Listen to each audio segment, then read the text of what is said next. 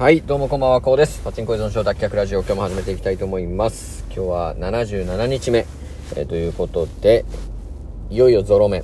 ここまでやってきました。3ヶ月、えー、あと少しですね、もう折り返していますので、2ヶ月半を3ヶ月目指してね、しっかり頑張っていきたいと思います。え今日で一応ですね、仕事の方が、まあ、一段落しまして、え明日新しい職場の方にちょっと挨拶に行ってきたいと思います。で今の職場は来週で終わりですので、4月1日からは完全に、えー、新しい場所でやっていくことになります。ちなみにあの、業種とかはね、あの、一切変わってないので、単純な移動なんで、え、あと丸2年、え、しっかり働いて、フリーランスに行けるように頑張りたいと思います。で、えっと、まあ、フリーランスの、まあ、生命線になる、えー、バイナリーですけども、今日も朝一勝しましたので、えー、今は3200円エントリーということでですね、今日で、だいたい2700円ぐらい、えー、30分で買ったという感じで、えー、今週はここまで1万2000円プラスということでですね、えー、月火水木と4日で1万2000円プラスにしてます。で、あと明日、明後日なんで、えー、っと、まあ、マイナスになることはだいぶ可能性としては少ないかなと。はい、今のルールでやったらマイナスになる可能性少ないなと思うので、えー、なんとか今週はプラスで、えー、終われそうなんで、この調子でいきたいなと思います。もうね、1万2000円プラスになってる時点で結構十分なんで、えー、あさ、あさってはルールをしっかり守る。ここを徹底してやれれば、まあ、とりあえず OK かなと思ってます。で、今の僕のバイナリーの資金ルールなんですけども、えっと、やっぱり今までね、いろんなルールを試してきて、えー、エントリー額を上げたい病っていうのもあったし、あとポチポチ病といってね、一気に利益を獲得したいっていう、えー、よくある典型的な、えー、負けパターンもあったし、あとは、うーん、えっと、まあ単純にね、あの額を上げすぎて、えー、一気に溶かしてしまうっていう、まあコツコツドカンと言われる、ものもありましたので、まあその全てを、こう、欲を満たしつつ、え、リスクも下げつつっていう資金ルールをとってます。で、それ具体的に何かというとですね、まあ、口座残高の、まあ、1回のエントリー額を口座残高の6分の1に設定するわけなんですね。で、えっと、2連勝したらエントリー額を1000円上げる。1敗したら、えー、エントリー額を6分の1ですね。残高の6分の1に再調整するというやり方です。で、これ1敗というのは、えっと、1敗したら必ずやるというわけではなくてですね、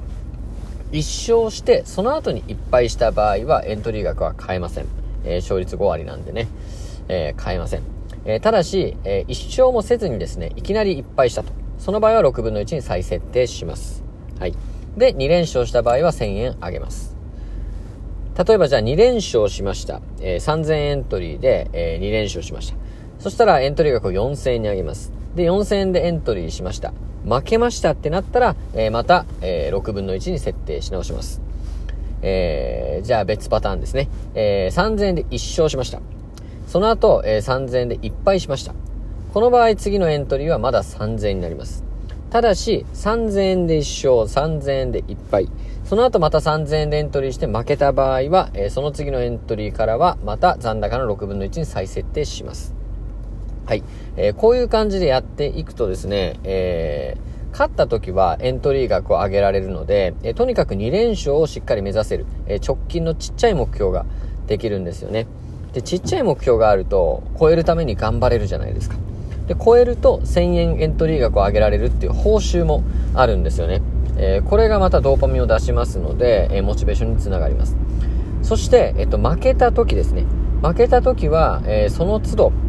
えー、っと、残高の6分の1にエントリー額が調整されますので、えー、一気に資金が解けることなくですね、えー、最小限のリスクで、えトレードすることができます。まあ、6分の1に再設定されるので、まあ、理論的には12連敗しない限り、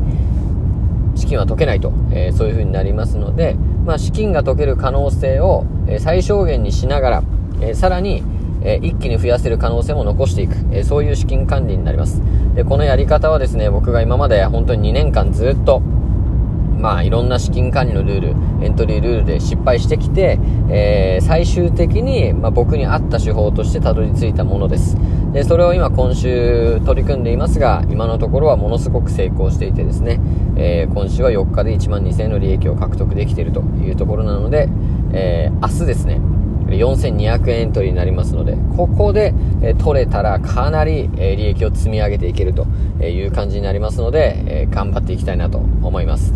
はい。で、あとはですね、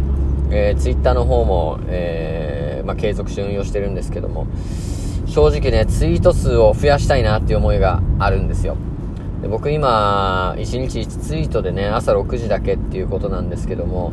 まあ、反応は、まあ、1000インプを下回ることは基本的に最近なくなってきて、非常にインプは取れるし、まあ、リプもね、20以上は確実につく。で、リツイートも最近10を、えー、超えてきてますので、えー、いい傾向ではあるんですけども、やっぱりどうしてもですね、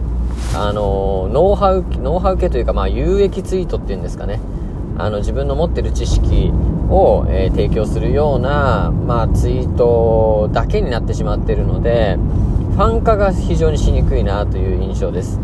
で、ツイートってやっぱり有益なツイートもしなきゃいけないし、えー、自己開示ですね、自己開示のツイートもしなきゃいけないし、共感のツイートもしなきゃいけないし、告知ツイートもしなきゃいけないし、あとはまあ、えっ、ー、と、おはせんとかですね、えー、そういう、まあ、感謝法的なツイートもしなくちゃいけない。こういうツイートをしっかりとこう散りばめた上で構成していかないと、えー、本当の意味でのファンというのは生まれていかない。ですよね。だから現状僕のやり方だと、ファンになってくれてる人は多くはなくてですね、えー、有益なことを配信してくれる人という、ただそれだけの認知になってますし、あとはそもそもフォロワーの割に認知が、えー、少ないんじゃないかなって自分では思ってるので、えー、ツイート数増やしていきたいんですよ。ただね、あの、昨日僕の生活サイクル配信したんですけど、今のままだとやっぱりツイッターにこれ以上時間を割くことっていうのはもう負担になりすぎて厳しいと。え睡眠時間を削っていかないといけないしで、そうすると長期的に体調も崩していって、うまく回らないと思うので、厳しいんですよ。だから、まあどうしようかなということで今相談を受けているような状況ですね。ただまあ、あの、朗報としては4月から職場が変わって、今、本当に通勤朝、まあ大体35分ぐらいで、帰りは1時間ぐらいかけて帰ってるんですけども、それがですね、15分に短縮されますので、えー、家に入れる時間がね、ほんと行き帰り合わせて合計で、そうですね、もう1時間くらいですかね、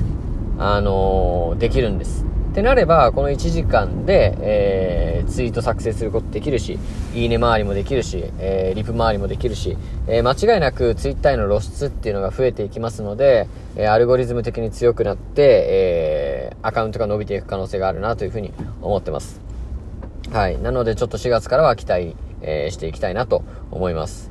えそしてもう一つ、あの、ツイッターについて言うとですね、今日はあの、スペースを聞いてて、ツイッターのラジオですね。聞いていてすごく思ったのが、